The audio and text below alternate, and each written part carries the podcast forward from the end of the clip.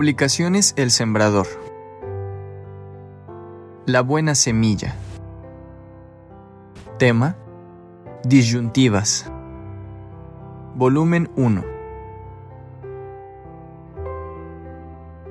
Dos pensamientos. La historia. Hay momentos cuando el hombre siente la necesidad de acercarse a Dios. Pero, ¿qué hay en su mente y en sus pensamientos cuando esto hace?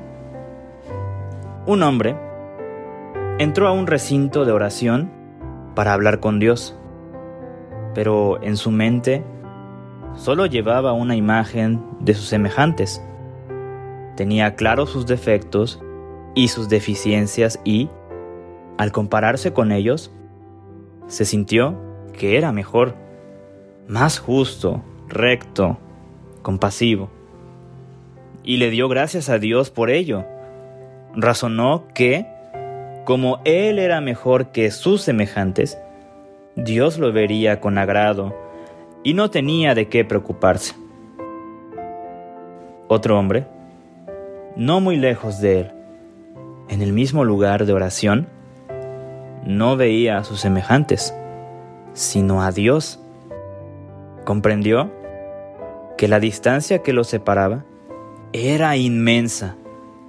La perfección, la santidad y la pureza divina llenaban su alma de terror. ¿Qué importaba que fuese más rico que muchos? ¿De qué servía su puesto de servidor público? Cuando pensaba en la distancia que lo separaba de su Creador, las diferencias entre él y los demás mortales desaparecían. ¿Qué decirle a un Dios tan excelso?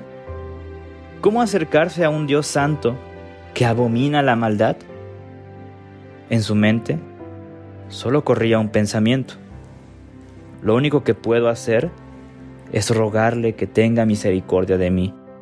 Y por esto exclamó: Dios, sé propicio a mí, pecador. La parábola del Señor Jesús que se encuentra en el Evangelio, según San Lucas capítulo dieciocho, versículos del diez al catorce, nos dice que el primero salió tal cual entró. Dios solo atendió al segundo y nos asegura que éste descendió a su casa justificado. La disyuntiva. La diferencia en la manera que estos hombres pensaban parte de una comparación y de un resultado. El primero se comparaba con sus semejantes y no se veía mal, todo lo contrario, pues en todos los puntos excedía el promedio. El segundo vio su corazón y su alma y el trono alto y sublime de Dios. La distancia que había entre ellos lo hizo exclamar buscando misericordia, porque ni su dinero, ni sus buenas obras, ni sus sacrificios acortarían esta distancia. Aplicación. La palabra pecado está cayendo en extinción. Cierto, está en varias liturgias y rezos, pero estas expresiones ¿salen del corazón o son movimientos de los labios que nada significan a quien las pronuncia?